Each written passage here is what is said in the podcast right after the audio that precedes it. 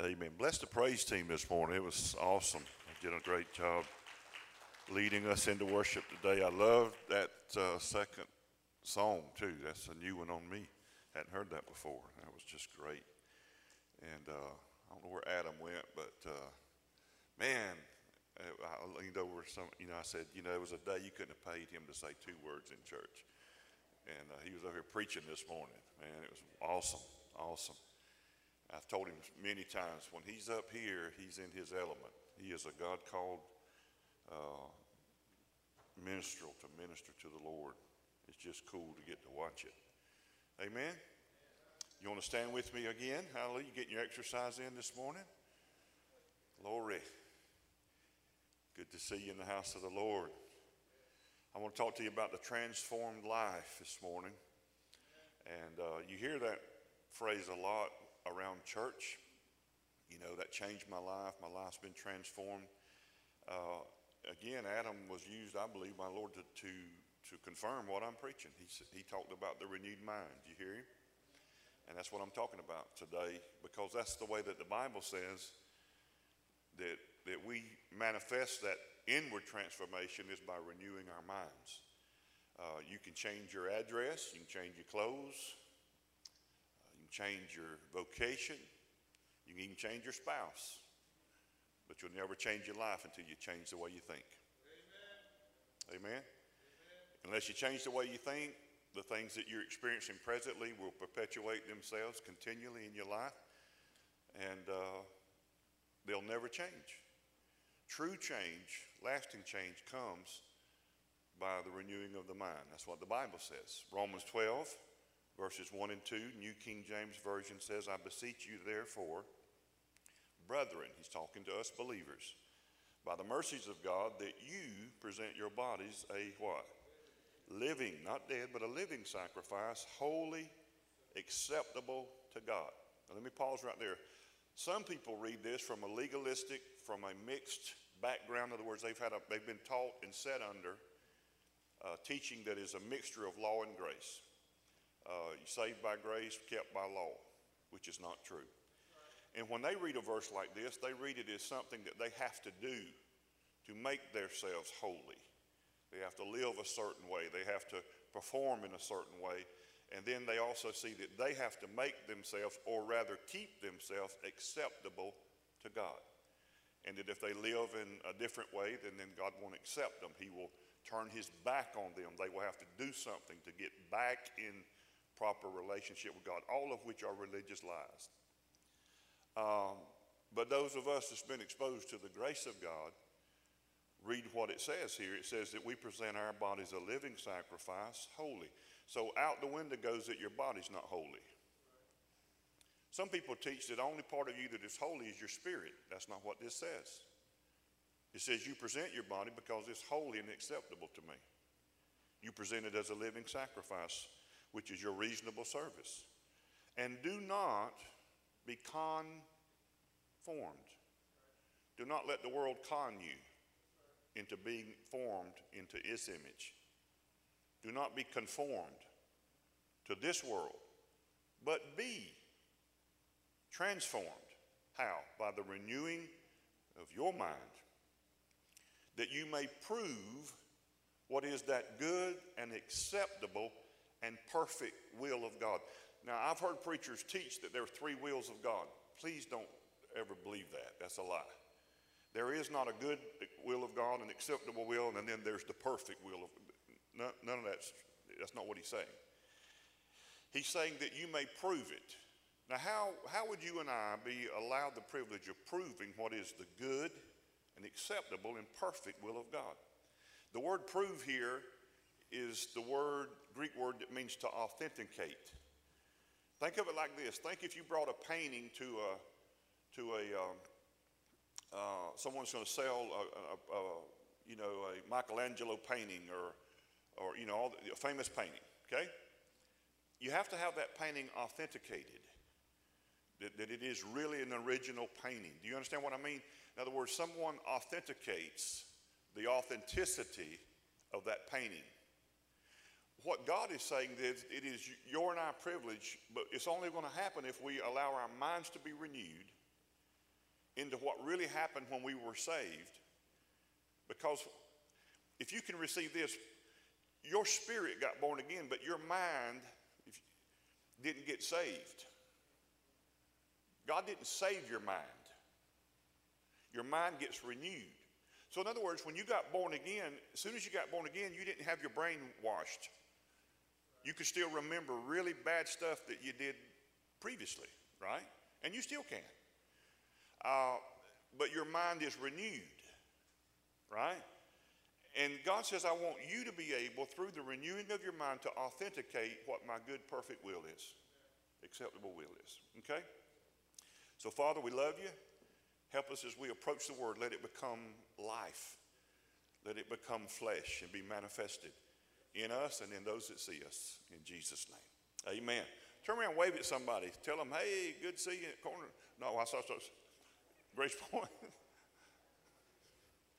Ephesians chapter 4, and then I want to come back to Romans 12, but Ephesians 4, guys, about uh, verse 17. We're going to go verses 17 through 24 of the book of Ephesians. And listen to what Paul writes here. He says, This I say, therefore, and testify in the Lord that you should no longer walk as the rest of the Gentiles walk. Notice how many times it says mind. In the what? In the futility of their mind. Uh, this, what, is what does a futility mind, if we can say it that way, look like? Having their understanding darkened. You ever heard somebody say, Well, I'm kind of in the dark about that? They mean they don't understand it, they've not, they've not been informed.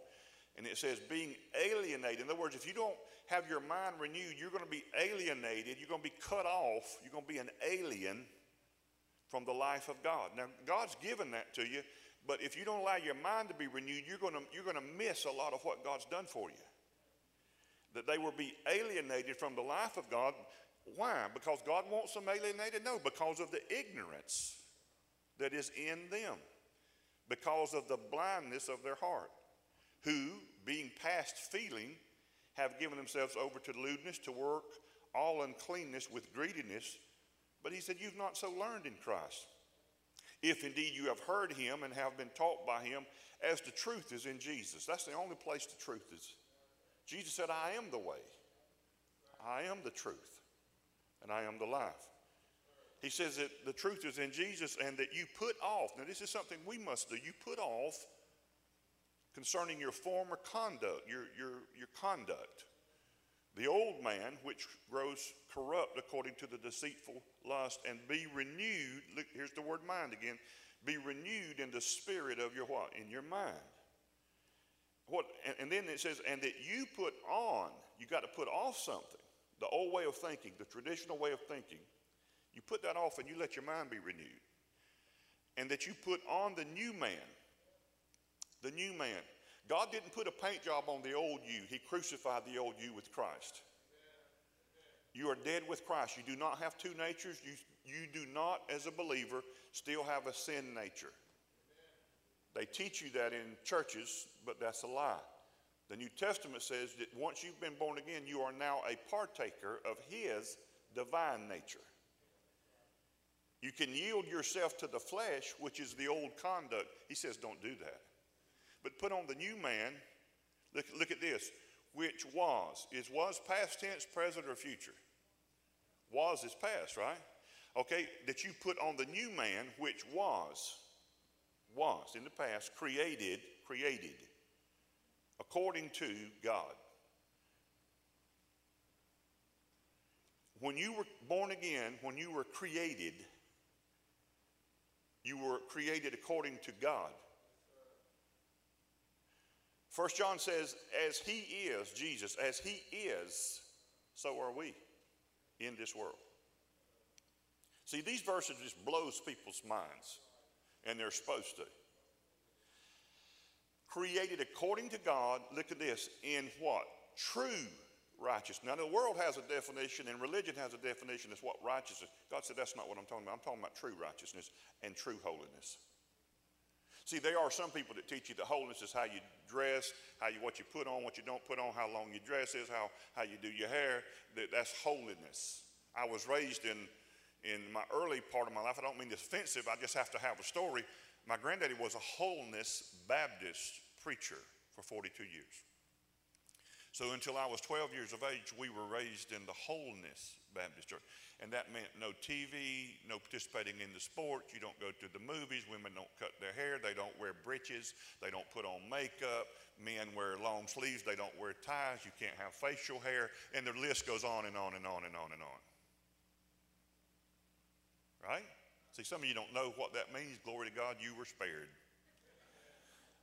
I remember at, at 12 years of old when I joined not a holiness church, but a Pentecostal church. I, they, it was a long process to join because they read all the rules. They said, We, you, uh, we are against mixed bathing. I remember hearing that as a 13 year old when I joined the church. Mixed bathing. I had to define what mixed bathing was. I thought that was when we were growing up, mom made, you know, when you're little, you made us bathe together, save the water. Mixed bathing meant that males can't swim anywhere that females are swimming and vice versa. So the beach is out, swim pool's out, you can't do that. They had so many rules. I remember they read to, before me, they said, We are against the use of tobacco in any form. That was the part, I'm, I'm not making any of this stuff, that was the rule. And yet we had tobacco farmers sitting in our church. As long as you didn't dip it, chew it, smoke it, or whatever, you was, I guess it was legal to grow it and sell it to them that did. And I remember being a 13 year old thinking, ah, this don't sound right. Now, as years went along in that denomination I was in, they later quit reading the rules because it got where nobody would join that once you read all the rules. See, that's not holiness, that's bondage. That's religion. Uh, Romans 12 again, and I want to read it to you from the message Bible, the message paraphrase. And just, I want you to listen because we won't have that one to go up, but listen to this. Romans 12 and 1. So here's what I want you to do God helping you take your everyday, ordinary life. You're sleeping, eating, going to work, and walking around life. And place it before God as an offering Embracing what God has done for you is the best thing you can do for Him. In other words, believe in what God's done. And don't become so well adjusted to your culture that you fit into it without even thinking. Instead, fix your attention on God. You will be changed from the inside out. Readily recognize what He wants from you and quickly respond to it. Unlike the culture around you, always dragging you down to its level of immaturity. God brings the best out of you, and He develops well formed maturity in you. Isn't that wonderful? You did have it up. Miracles happen. Glory to God. So, listen to the way Paul one time talked about immaturity. In 1 Corinthians 13 and 11, he says, When I was a child, I spoke as a child. Everybody say, spoke. When I, uh, I understood as a child, and I thought as a child. Now, notice how he says a child. Now, now Jesus said he wants us to be childlike. You understand that? But not to be childish. What this is talking about is childish. So when I was a child, I would speak first, understand second, and think about what I said third. Do you see the backwardness of that? In other words, somebody with a childish, you can be 80 years old and be childish. He said, When I was a child, I would speak first without even understanding what I was talking about. We got a lot of people doing that right now in the world, in case you hadn't realized that. And they got the ability through Facebook and social media now to, to post their speaking without thinking or understanding about what they're talking about. But he said, when I became a man, I put away those childish things. I mentioned last Sunday, Mark 7 and 13, where Jesus said, You make the word of God no effect. In other words, you cancel out the power of the Word of God through your traditions that you've handed down. And traditional thinking, traditional thinking, and particularly if you've grown up like I have in church and around church, and you know, and, and I don't mean that as a negative thing. It, I, you know, people for the most part were doing the best. They were just repeating what they had heard. And I don't mean there was some diabolical plan or scheme uh, by those that, you know, to, to, to derail us or get us off. They really thought. And many of the things that I preach today were things that, that I did not preach nor believe when I started preaching back in March of 1986 officially. Um, but traditional thinking, uh, you know, our traditions are nullifying or canceling out or alienating us from the life of God that should be flowing to us. One, of the, one of the most profound, to me, video examples, so to speak, of a person that had their life transformed was, was the Apostle Paul. Now, he was called Saul, and in Acts 9, and I won't have the time to go through that, but it's basically we're talking about Acts chapter 9, verses 1 through 9, but it's the Damascus Road experience you hear it referred to. In other words, so, so after Jesus has ascended, Paul takes it upon himself to stamp out Christianity. And he is armed with all the legal authority and power to do so.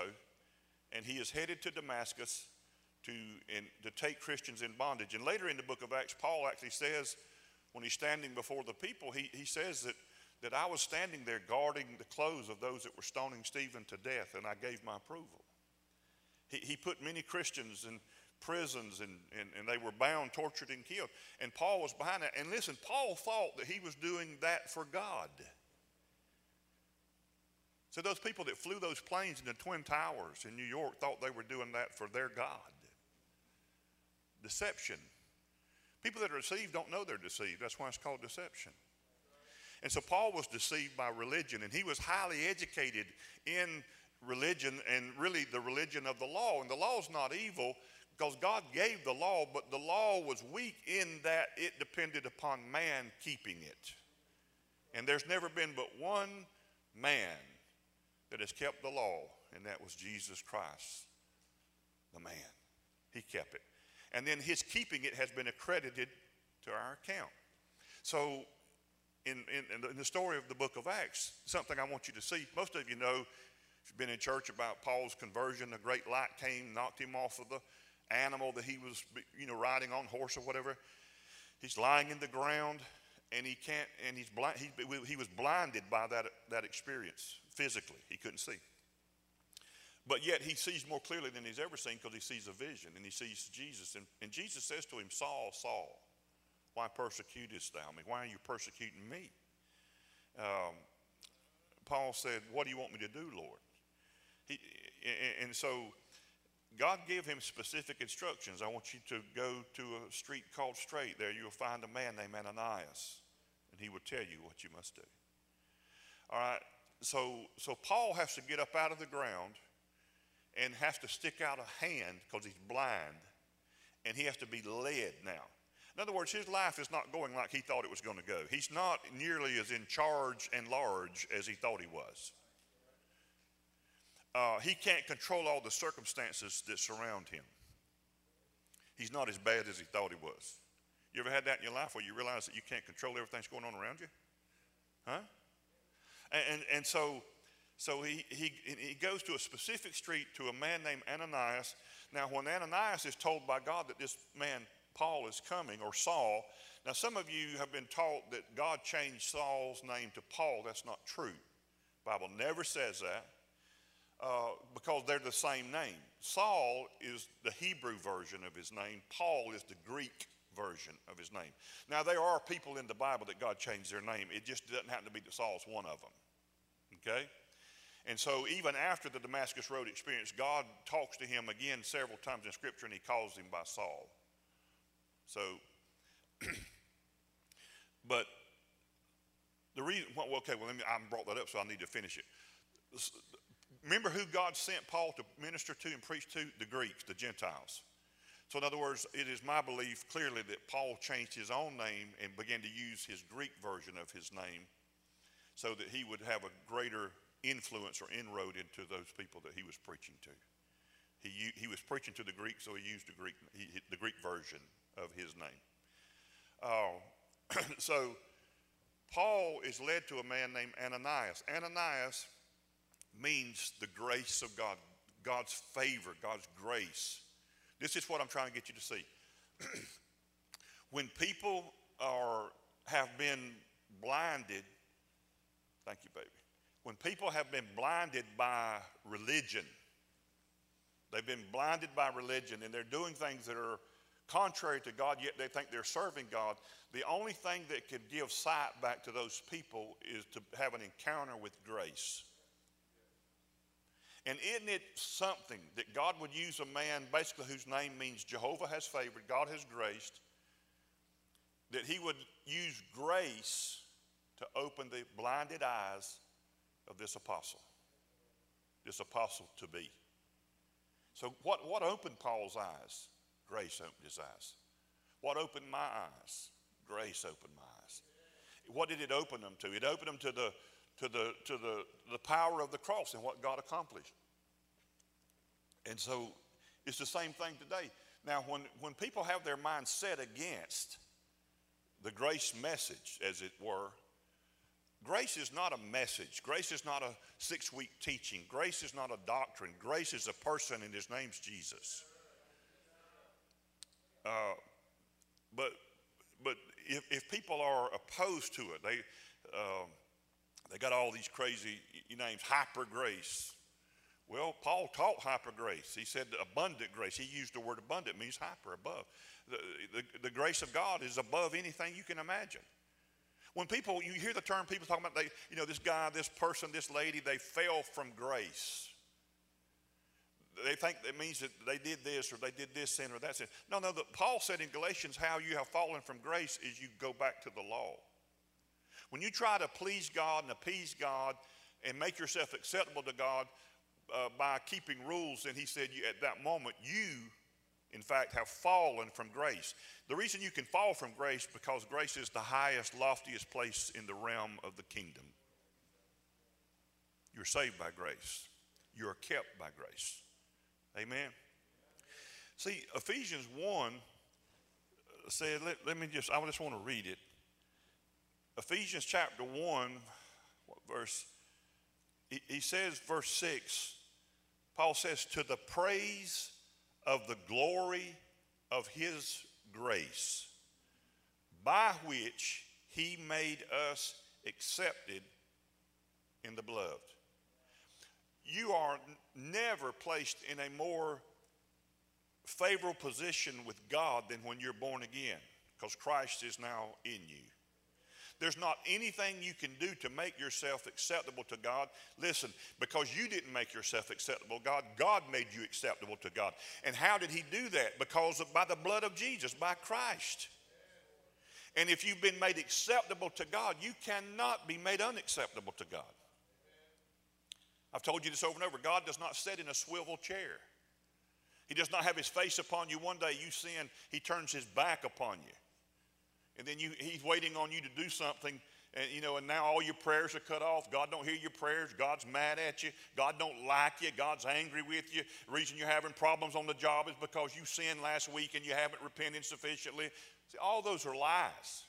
And then you have to you have to get back in proper fellowship, they say, with God. And so you cry, plead, beg, repent, and now here God finally turns around, and now my face is upon you again. Oh, you sinned again? Oh. And can you see God just spins around all day with you? It's ridiculous. Religion is, teaches us that. God never changes his face from you. He never closes his ear to your cry. He never stops looking and listening to everything you say to him. Is this good today? 3 John chapter 1, verse 2. I'm giving you a lot of Bible today. It's okay? Okay to preach the Bible here? 3 John 1 and 2 says, Beloved. That's Christians. That's us. Say, I'm beloved. Well, how about be loved then? You are be loved. You're not just loved, you be loved. You are the beloved. That means you're always being loved by God. You are the beloved. The beloved's not limited no longer to Jesus. You're the beloved now because you've been put in the beloved. God put you in Christ so he could treat you like Christ. He put you in Jesus so he could treat you like Jesus.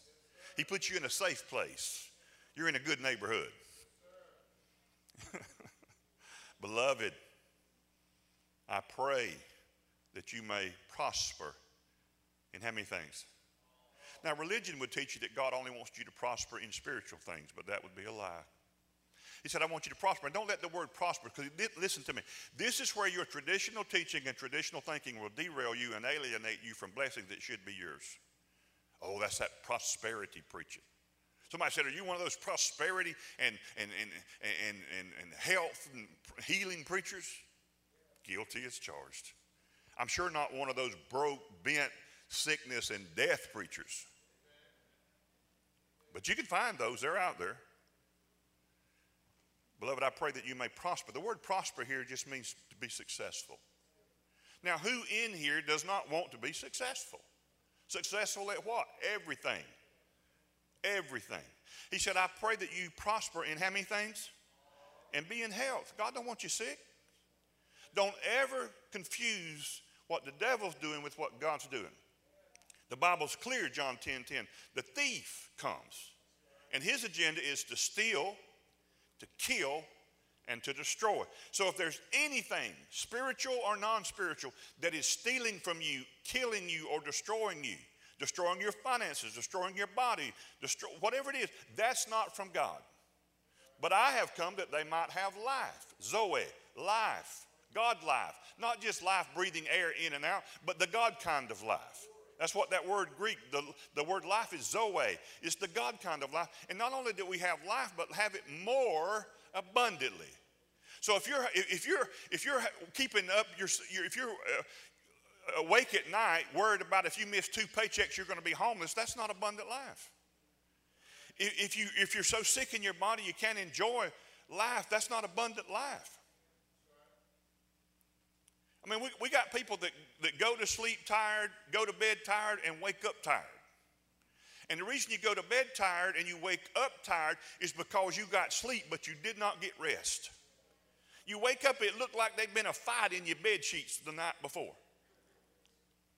Because you're not resting. Your mind, your body went to sleep, but your mind didn't switch off. Your mind needs to be renewed to think the God thoughts, to think like God thinks. And your mind's keeping you, is keeping you in torment. And so don't think, well, I'm not born again. No, you just mind needs to be renewed. Renewed to what? Renewed to what? Listen, I'm not talking about you do something and then God will do something. No, God's done done everything. Everything you need pertaining to life and godliness has been deposited in you. I've explained maturity to you like this before. It's like if an, an acorn. Everything that that uh, everything that that, that uh, acorn uh, that tree's going to need to be an oak is contained in that seed. Everything. All right? And, and so when that seed goes into the ground, then we're going to get a sapling, a, a little small oak tree. Is that the way they say it? Ivory, is that right? And so it's a sapling, it, but it's an oak sap. It's an oak tree. It's not. It's not not a tree. It's a tree. But if you got a mighty oak over here, that's a 50-year-old oak tree, and it, and it's got big limbs and it's got birds that are nesting in it, and it's making acorns by the bucketfuls. The deer hang out under it, don't they? they love that. Okay? And, and, and, but, but listen, the little sapling is still an oak tree. And, and when it gets to be a 50 year old tree, it's not more oaky, it's still oaky. It's just not mature. So it's, listen, it's not able to manifest the fruit that one day it will manifest. Now, when you're born again, you're born again. You're as holy and righteous and saved as you're ever going to be. You may not be mature yet where you're manifesting all that God's accomplished, but everything you ever needed was put on the inside of you when Jesus was deposited in you. You, you, you already have it. You don't have to get God to UPS it from heaven. It's already in you. Christ in you the hope of glory. You've got everything in you that you will ever need to accomplish everything. You, you is, the, the problem is not in your checkbook, the problem is in your mind. If you can fix it in the mind, the checkbook will follow. It's how we believe. Wrong thinking leads to wrong living.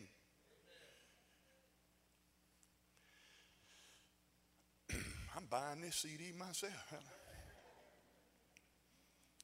Now, listen, I, I, pray that you'll be prosperous in all things and be in health just as your soul prospers. Now, your soul is your mind, your mind, your will, your emotions. So he's telling you that your prosperity success is tied to how you think. As a man thinketh. Huh? Genesis 39. This verse here, I want you to see this. Genesis 39, verse 2 and 3. Now here's Joseph. Anybody remember that guy? He is sold into slavery. Everybody say slavery. Really not a great position economically to be in. Okay?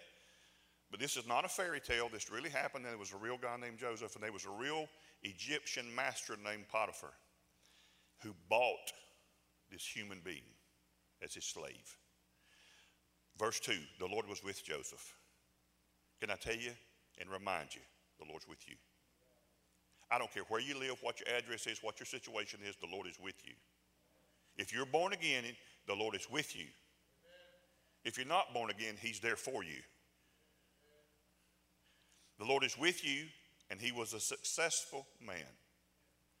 And he was in the house of his master, the Egyptian. God wants you to know from his Bible that you can be a slave in an Egyptian's home and you can be successful because I'm with you. If I had a better job, if I had a better this, if I had a better that, then I could be successful. No, you can be successful in any environment that you're put in because your success is not contingent upon the environment. Your success is contingent upon who's in you and who's for you. Amen? Look at the next verse. And his master saw that the Lord was what? With him. You see an emphasis here? The Lord was with him. And that the Lord made all he did to prosper. The Lord is what makes you prosper. You, it's not your smartness, your intellect, your education that makes you prosper, that makes you successful. It's God that makes you successful. God makes you successful. I'm not saying be lazy and don't do nothing, but God is the one that gets behind that. God breathes upon that. Now, this is a verse that really ticks people off that are anti prosperity. Genesis 26, verses 12 through 15. Genesis 26. This is talking about another guy. This is talking about a guy named Isaac. Now, if you were to read verse 1 of that chapter, it would tell you there was a severe famine in the land. Severe famine. Now, what do you do when there's a famine? What do you do when there's a financial famine in your life? What do you do when there's a famine? What do you do when there's a famine of Charmin? Y'all just think about that while I get a drink. We had a, we had a toilet paper famine. Oh, people would call each other. Oh, run down to this uh, Dollar General. I heard they got a truck unload some right now. You can get you some if you go hurry up. Where are you going? I got to go give me some toilet paper. And they would show pictures of people, and they would have, you know, they would have just closetfuls. Because people are fearful. Well, what if we run out? You do. You got a magazine at the house? you got all toilet paper you need. oh, yeah. Go down to the uh, Farmer Brown's, buy corn cobs. Hallelujah. My granddad said that used to work. Uh, but people think differently in famine times. But Isaac knew that there was a famine. Look in verse 12. Then Isaac sowed in that land. What land? In that land. What land? The famine land. Now, most people don't sow in famine. Most people hoard up, hold on, and, and try to batten down the hatches. Oh, we got to make it. See, you're trying to make it. You think it's on you now. That's why you worry and have to take pills, because you know you're insufficient on your own. But you're going to try it, though. You're going to have to have something to calm your nerves. Then Isaac sowed in that land, and he reaped in the same year a hundredfold. Why? Because the Lord blessed him. I'm trying to get you to see something. The Lord blessed him. And look at this verse 13. This is the verse that aggravates The man, God's trying to, this is, this is by the Holy Ghost. The man began to what? And he continued what? Until he became what? Very prosperous. You think God's trying to say something in this verse? The man began to prosper. That would be enough, period. End it. Go next. Mm-mm. The man began to prosper. And I want y'all to know he continued prospering until he became very prosperous. You got it? God's for prosperity in your life. God's for you being successful in your life. Now, for those that say, well, he's meaning spiritual, next verse, for he had possessions of flocks and possessions of herds and great number of servants. So the religious crowd envied him. The Philistines envied him. Now the Philistines had stopped up all the wells which his father's servants had dug in the days of Abraham his father, and they filled them with earth. Look down in verse 18, same chapter. And what did Isaac do? Isaac dug again the wells of his fathers. He dug the wells of water which they had dug in the days of Abraham his father. For the Philistines had stopped them up after the death of Abraham, and he called them by their names which his father had called them. Now, what does all that mean? I'm trying to get you to see that it is absolutely biblical in God's heart for you to prosper and be in health and be successful in every area of your life. But if you listen to the wrong voices out here, traditional thinking would make you alienated from that belief. And you will cut yourself off from things that should be flowing to you prosperity, blessing, success. I don't care if you're working as a slave in a master's house, God said, I'm with you and you can be successful. So you can blame it on your skin color, you can blame it on the boss man, you can blame it on the man, you can blame it on Washington, you can blame it on the government, you can blame it on anybody, you can blame it on your mom and your daddy or the ones you knew or the ones you didn't know you ever had. But if you've got Jesus, you've got everything you need to be successful. They can't nothing stop you. They can't nothing prevent God's blessing. Nothing. And so redigging the wells of your fathers, some of you, listen, if you look back in your family history, I've explained it like this before. Some of you just feel like you should have more than you're having right now. Some of you should have more. You want more. It's not because you're greedy or something's evil in you. If you listen to a lot of religious Christians, they say you're supposed to be broke, and you know, and, and the poorer you are, the closer to God you can be. That's just dumb as dirt. I've had money and I've, I've had lots of money to, to, me, and I've had no money, and I, I like the lots. It's, it's just a better life that way. I've been where I couldn't afford to even go out to a burger joint on the weekend and eat a hamburger because I didn't have the money. And I don't mean a month, like I mean years. And I've had it where I can go out to eat if I want to. I like the latter. I like it like that. So, are you still going to go to heaven either way? Either way. Either way. But it's not about, God wants you to have life here and have it abundantly. And so, redigging the wells of your fathers is sometimes just realizing that the re, it's not that God has stopped the flow, the enemy has come. The Philistines have stopped up the flow of what should be flowing to you. They have stopped up the wells of your fathers. Now, of what father? The Bible says in the New Testament, in the epistles, that your father is Abraham. Your father, you you are the seed of Abraham. Is that right? You are the seed of Abraham, and therefore Christ was crucified so he could bring you in. And everything that God ever said to Abraham, God said to you and I through Christ Jesus. It is in the Bible. So you just have to unstop all the trash and the dirt that's been thrown in that well that should be flowing freely to you.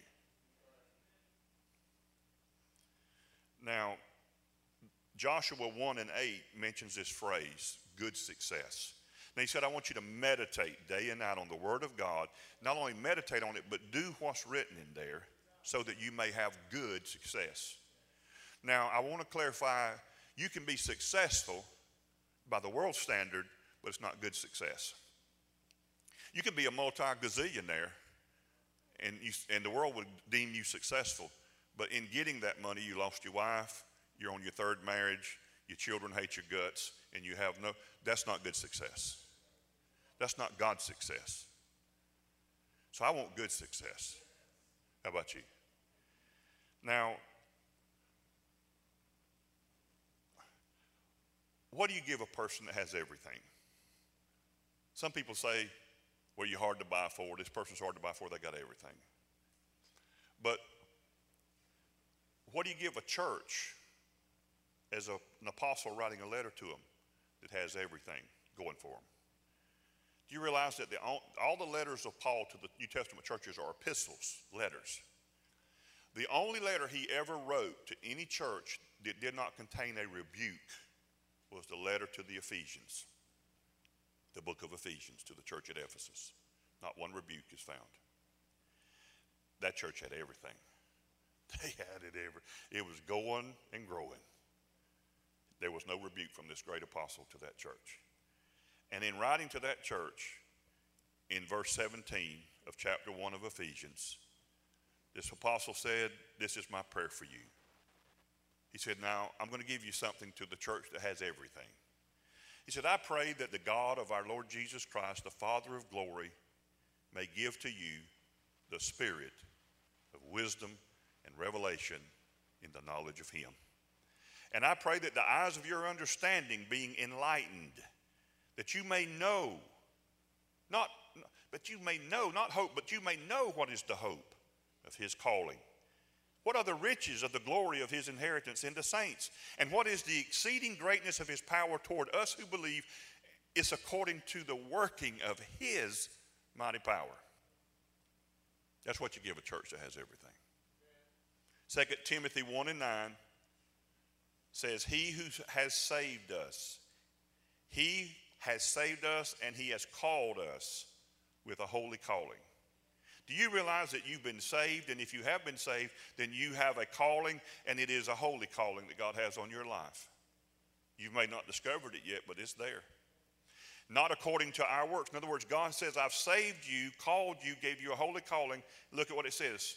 Not according to our works. It's, it's not because you've performed well enough, now God's going to do that.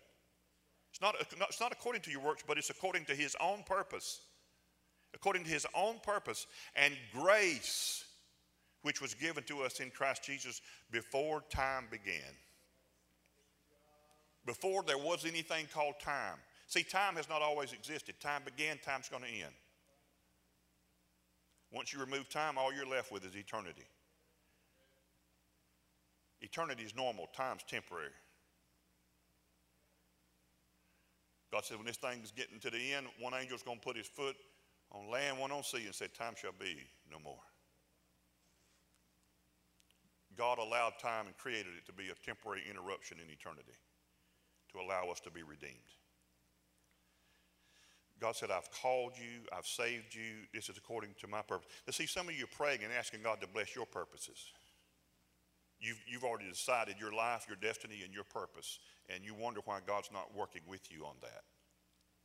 Because it's not according to to your purposes according to His own purpose. God has a purpose for your life. And I promise you that you will be more complete, more fulfilled, and happier in His purpose than you ever will in yours. Genesis chapter 15 and verse 2, I'm about done. You can't say you didn't get no Bible today, though. Abram, which we know as Abraham, but he's still Abram at this point here, verse 15, uh, chapter 15, verse 2. But Abram said, Lord God, what will you give me, seeing I go childless? And the heir of my house is Eliezer of Damascus. Now, I want to ask you a question. Listen to me. I'm closing with this. What do you see? Not a trick question. I'm not asking you to respond. I'm just asking you to think for a moment. What do you see in this life and in this world for your future, for your today, and for your tomorrow? What do you see? what do you see? Now, some of you look in your rearview mirror of your past and all you see is trauma and hell, and you know, you have a glorious past. Everyone in this room has a glorious past because it was in your glorious past that Jesus hung on the cross and redeemed you. Have a glorious past. You just ain't looking back far enough. Now, what do you see? Remember, Abram had been promised by God. Now, remember, listen, he was 75 years old his wife is 65. He got promised by God a baby out of their own loins. Now, when you get a prophecy, you get excited. Ah, oh, man, glory to God. And if you're if you're a newbie, you think it's going to happen tomorrow. And it can, and sometimes it does. But for the most part, those of us that have been at this a while realize when you get a prophecy, you're kind of going to go through some things. Like when somebody prophesies to you, thou shalt be rich, God's going to bless you financially, you're going to move in the marketplace, and, and you, you won't even have enough to go out to eat next week. It's kind of like you're in Egypt and you're in bondage, and Pharaoh's beating the daylights out of your back every day. And God sends a prophet in there called Moses, and Moses begins to prophesy, You're going to go to a land flowing with milk and honey. They ain't even got enough water to drink. You're going to have grapes as big as basketballs, and you're, you're going to have green pastures. And, and he just prophesies, and they're going, Yay. They don't realize between the promise and the fulfillment is a wilderness that they're going to have to, by faith, walk through. See, I've been at this long enough now. If I'm in a meeting and a prophet calls me out and prophesies financial prosperity, I'm going, oh, God, no. Because I know I'm just going to walk through the very opposite of that for a while. Not by God's design necessarily, but the enemy, enemy heard that word too. That's why Paul told Timothy, see to it that you make war with the prophecies concerning you. You got to wage a good warfare. You got to remind God, now listen, God, you said this, you said this, you said this. And so uh, Abram said to God, he wants to blame God. Lord, God, what will you give me? What you going to do about it? What you going to do? Because all I can see, Abraham said what he see, I see I go childless. And there's only one person in my house that's an heir, and you told me I'm going to have a son. Verse 5 Then God said, Come here. And God brought him outside. Now, listen to me. God needs to bring you outside your environment, your traditional thinking, your same old friends that are always pulling you back into the crab bucket. He brought him where? Outside. Outside what? Outside the way he was seeing. All I can see inside is I go childless. What you gonna do about it, God? God said, Come here to me, boy. Come here. Took, he took him outside and he said, And look now toward where? Look up. Look toward heaven. Count the stars if you're able to count them. And he said to him, So shall your descendants be. So, in other words, what you see is what you be. At least you'll remember it, maybe. What you see in your life is what you'll be, it's what you'll have. If you see yourself as not loved and unworthy and a piece of trash, then that's how people will treat you. See, the Bible says when they went in to conquer the land, the, the, the children of Israel said that there's giants there and we were grasshoppers in their sight. If you see yourself as a grasshopper, your enemy will see you as a grasshopper. If you see yourself as insignificant, to be marginalized, and worth nothing, that's how your enemies will see you, because that's how you see yourself. But if you see yourself as a child of God, blessed of the Lord, highly favored, don't matter if I'm serving an Egyptian master named Potiphar, the Lord's still with me. And the Lord can bless me even in this environment, even on this job. No, this ain't the job I want. This ain't the money that I want to make, but God can bless me right here until He promotes me somewhere. God's got a plan for your life. And God says, What do you see? And he said, I see the uh, stars. I can. God said, So shall you be. You shall be what you see. You see stars, that's what you'll be. He said, Look at the sand of the seashore. Can you count and number every grain of sand? He said, So shall your seed be. You know who else the seed of Abraham is today? Everybody sitting in this room. You're part of the fulfillment of those stars and that sand. Now, I'm closing with this last thing. And, and remember the blind man that Jesus prayed for twice in the New Testament in the book of Mark, chapter 8, verse 23. Jesus prays for a blind man. And this man was born blind. And so Jesus goes to this man, and like he kind of did with Abraham here, Jesus goes to him in verse 23, Mark 8. So he took the blind man by the hand, and look what he did with him. He led him out of town. Sometimes you got to get out of town. You got to get out from around your surroundings. You got to get out around of what's so familiar and the, and, the, and, the, and the unbelief and the doubt. You got to get out from around that. Some of you got to get out the church in. Not this one, the one's watching me. You got to get out of that mess. Lying you every Sunday. Telling you God's angry with you. God's judging America. God's doing this. Oh my God, they got these two hurricanes coming. People just going stupid on social media with that. Already declaring that's God's judgment. God's trying to get their attention. God ain't trying to get no attention. That's just a storm. If it's coming toward your house, you need to stand out and rebuke it. Do what the Bible taught you. So he took the blind man by the hand, and led him out of town. And when he had spit on his eyes, now that always bothers people. If you're having eye trouble, if y'all will come up here this morning, I'll spit in your face and we'll get some healing going.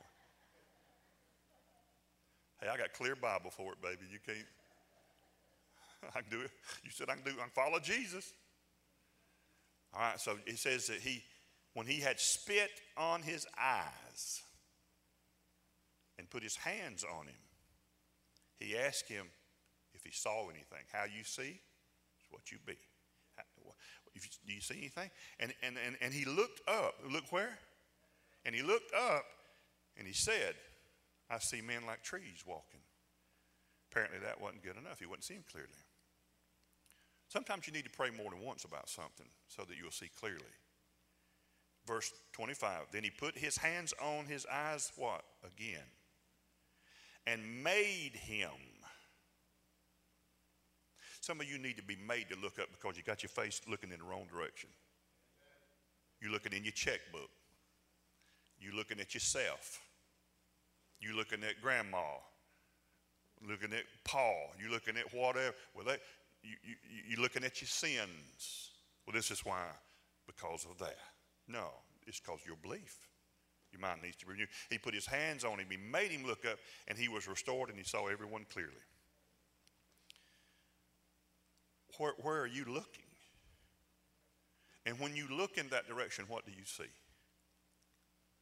Are you seeing clearly?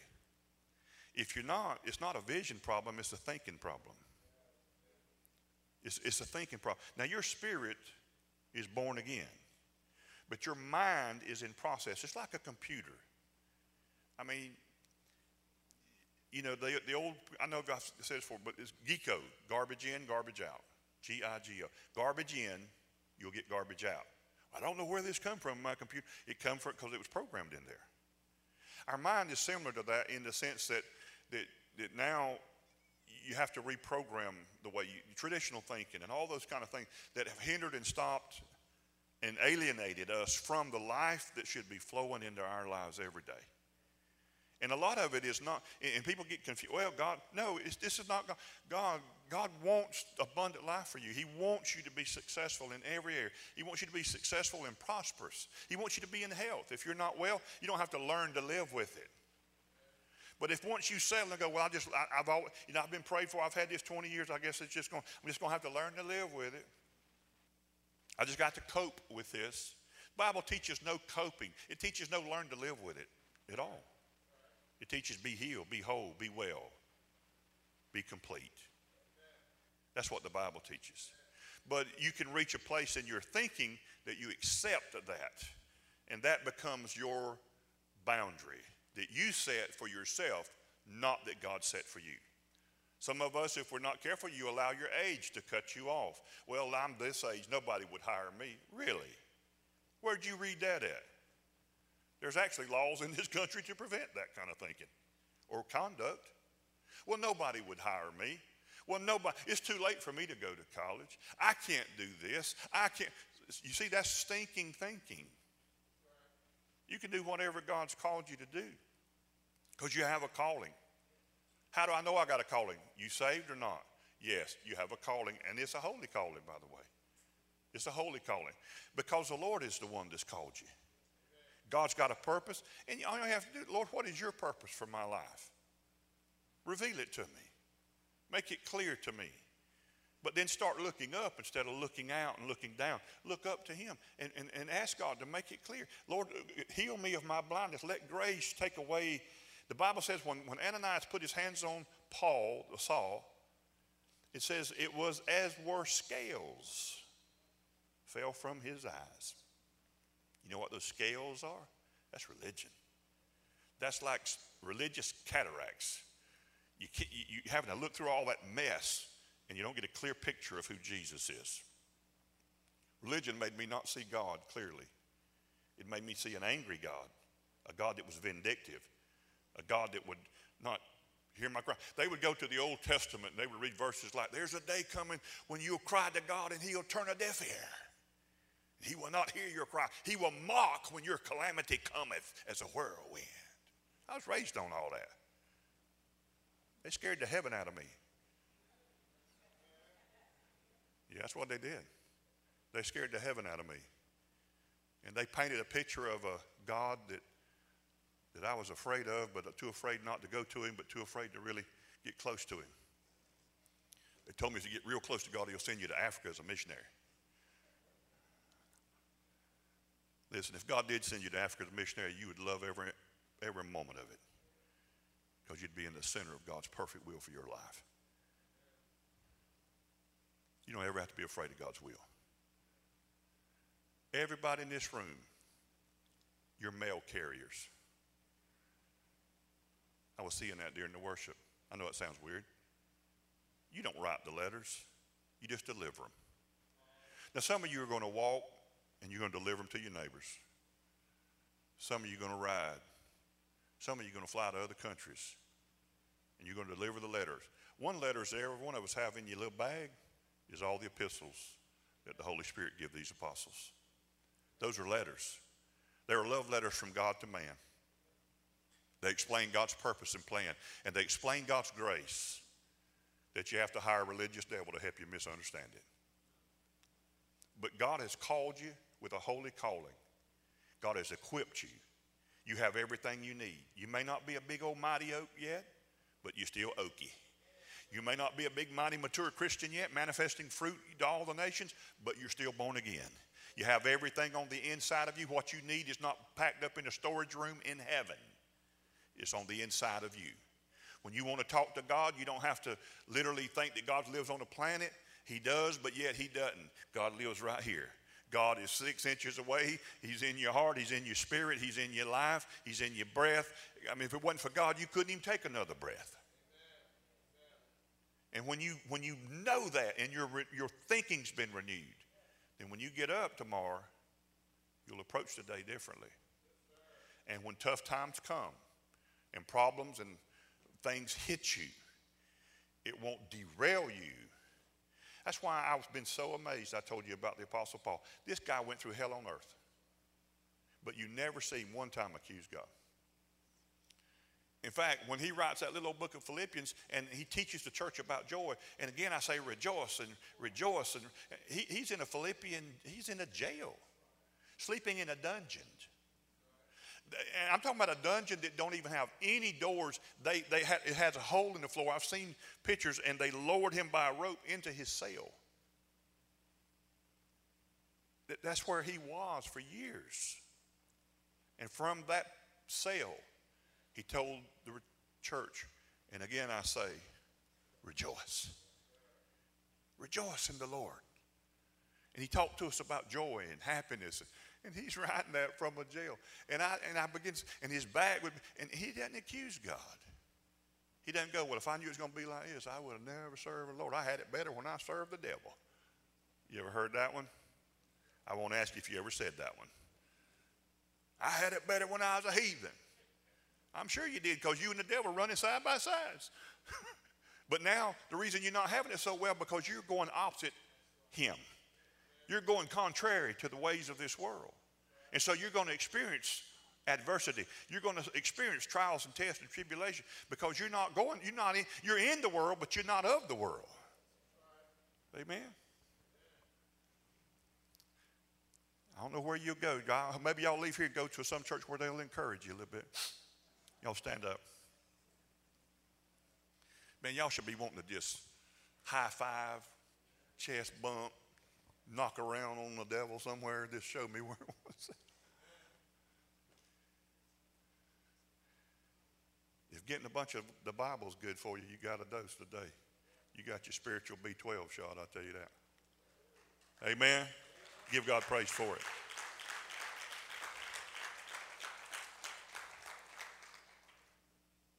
What you see? What do you see for yourself? What do you see for you today? What do you see for you tomorrow? You can be like Abraham and say, I see, I, I see barrenness. I see I'm childless. God, what will you give me? What you gonna do about this? God said, Man, it's not me. Come here. Get out from around that mess. Turn TV off. Get off the internet. Come outside with me. Look up. What do you see? I see a whole lot of stars. He said, How about trying to count them? I can't count all them stars. So shall your seed be. Going to be just like that. So every time you doubt me, just take a walk outside and look up and be reminded again this is my promise to you. And it said, I loved it when it ended, and I didn't read that verse. And it said, and Abram believed God. And it was accounted to him as righteous. And you know what happened with that? Sarah, Sarai, got pregnant. Now, Abram, on his birth certificate, it says Abram, not Abraham. And in those days, God is known as Elohim. Elohim. If you're really Hebrew, you have to get a little spittle on the mic. Elohim. Elohim. Right? So God's Elohim. Elohim. Like any good covenant, you exchange names. So when Abram had walked 24 years and he was still known as Abram, and he got the promise when he was Abram, but he couldn't inherit the promise till he got into the covenant and believed it. 25 years later, he gets that boy named Isaac. And Abram got an H put in his name. And Abram become Abraham. Abraham. God took the H and put it in his name. And he was no longer Abram. And today, every one of us know him as Abraham because he went in covenant with Elohim. Sarai became Sarah. She got the H added into her name because she too is part of that covenant because she's in covenant with the one that is in covenant. Whew, this, oh, I could preach that. Now you are in covenant. God made a covenant with himself. You did not make the covenant. You were not, you could not make a covenant. But God the Son went face to face with God the Father and entered into a blood covenant on your behalf. He was cut in pieces and walked among the pieces. And he went into a covenant for you. And you are not, you cannot, you, you didn't make the covenant, therefore you can't mess up the covenant. The covenant is in force. All you have to do is like Abram did, I believe it. And when you believe it, then the pregnancies come. The son's promise come. The finances has been promises to you comes. Everything's been pro- that's when they come. It's not, it's not you're not waiting on God, we're waiting on you believe it. Do you believe the covenant? Do you believe what God promised you? Do you believe it will be so? Do you believe what God said? Do you believe that you're the son or daughter of God? And when you believe it, it becomes life to you. And no longer you're Abram, you're Abraham. And then God says, You know what? That was sweet of you to take my name. I'm going to take yours. That's how every good married couple does. So now I shall be known from this day forward as the God of Abraham, the God of Isaac, the God of Jacob. How did Isaac and Jacob get in? Because they papa's in. And if papa's in, every, all the seed is in. And who else is in that seed, according to Galatians? Me and you. We are the seed of Abraham. We can say, Father Abraham. We're in that lineage, we're in that seed. And so, if you want to encourage yourself, you read the Bible, find every promise that God made to Abraham, and if you can receive it, that's your promise. That's why it says in Galatians that Jesus was crucified and resurrected, so that the, so that the blessing of Abraham may come upon the Gentiles. He said, so that the blessing of Abraham may come upon the Gentiles, therefore he was crucified. Because see, we wasn't in the covenant promise. We was outside the commonwealth of Israel. We wasn't in the covenant. We were Gentiles. We were, we, we were not part of that. But God has grafted us in and made us part. And now we're just as Jew as any Jew ever has been. But, but, but Galatians says, Behold a Jew. Where is a Jew? A Jew is not one, he said, who is one outwardly, but a Jew is now one who is one inwardly. You want to see a Jew? Behold a Jew. Amen. I'm in it. I'm in it. I'm in it to want it because I don't have to win it. He already win it. I'm wanting it. Come on, you with me? Bad grammar, but true anyway.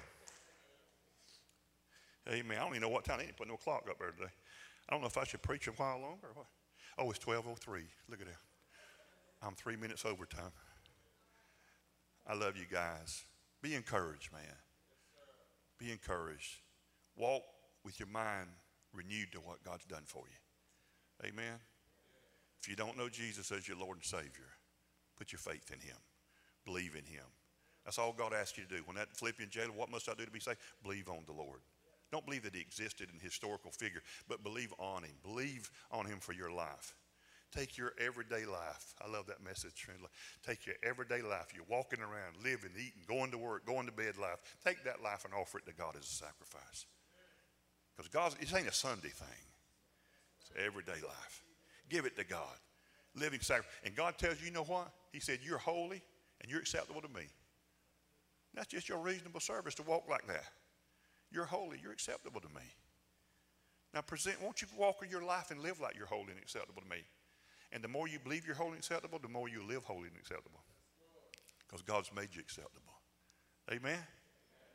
All right. God bless you. We love you. We'll see you next Sunday.